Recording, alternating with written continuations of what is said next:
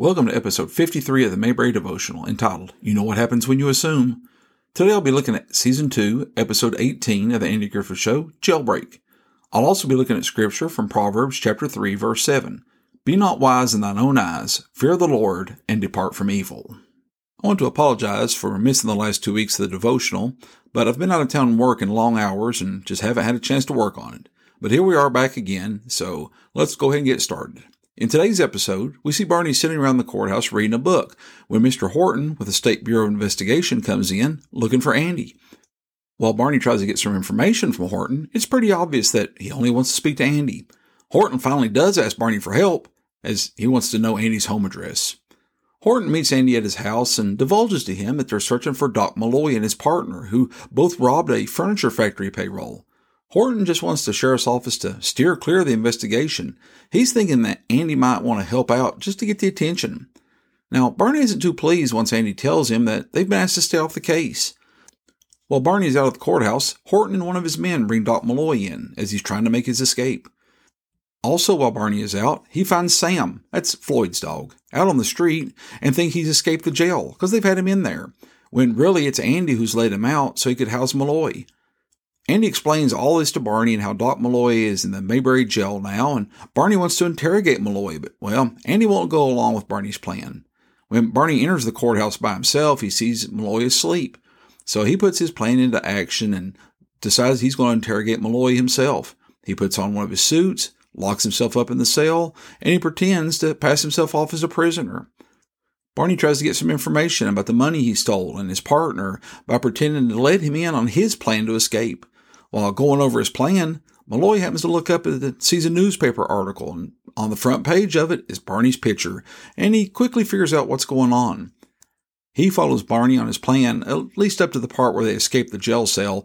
Then Malloy steals Barney's gun, and well, he locks him up. Andy comes in to find Barney tied up. He releases him and then has to call Horton to let him know that Malloy has escaped. Horton gives him an earful and then he leaves and gives Andy a chance to start his plan on how they're going to catch Malloy.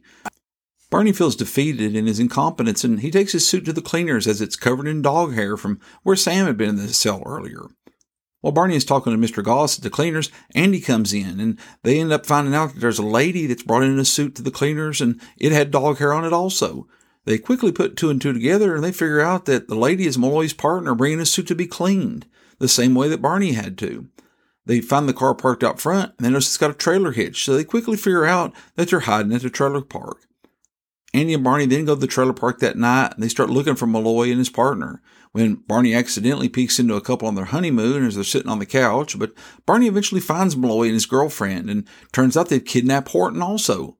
As Andy goes for help, Malloy and his girlfriend are about to pull out. She has to go back in the camper for her cigarettes, and when she does, Barney steals the car and he drives it so fast and reckless back to the courthouse that when they arrive, Andy and Barney open up to make the arrest of the two, and they look like they've just barely even survived the trip. The epilogue shows Andy, Barney, and Opie as they're sitting around the courthouse looking at a disguise kit that Horton has given Opie, and then we see the honeymooning couple come in from the campground. They want to make a complaint about a peeping Tom, and they can identify him precisely. As Andy tells Barney to take their information, we see Barney leaving the courthouse with one of Opie's disguises. The scripture I want to use today comes from Proverbs chapter 3. Starting in verse 5, Solomon is writing his son to obey God's will. He says, Trust in the Lord with all your heart and do not lean into your own understanding. He continues by saying to acknowledge God in all of his ways. And then he leads into verse 7, where we're reading from. The King James says, Be not wise in thine own eyes. Fear the Lord and depart from evil. But I also want to read from that same message from the Message Bible that it says, Don't assume that you know it all. Run to God, run from evil. So many times when people have pride, you know, being wise in their own eyes, they assume that they know most of everything, or at least they assume they know more than the people around them do. Peter assumed that he knew himself better than Christ did, and that he wouldn't deny him. Peter thought he was being wise and he knew what to do, but instead of evil departing from him, he pretty much well just invited it into his life, but we know that it was only for a short period of time. The illustration I want to use from this episode is how Horton didn't want Andy and Barney's help capture Malloy. He assumed that the local sheriff would just want to barge in just for the publicity. We see that he assumed quite a bit about the Mayberry Sheriff's Office. He assumed that they were a bumbling crew, and, well, you know, Barney did do a bit to help that assumption. In the end, we know how it was truly the sheriff's office that captured the criminals and how it helped to save Horton from his captors. Now, we make assumptions all the time because we feel we're wise. Sometimes they're good assumptions, sometimes they're not. We assume that the car swerving in front of us is, might cause an accident, so we slow down. We assume that the dog that is on the chain and barking at us behind a fence is probably mean, so we keep a close eye on it as we walk by.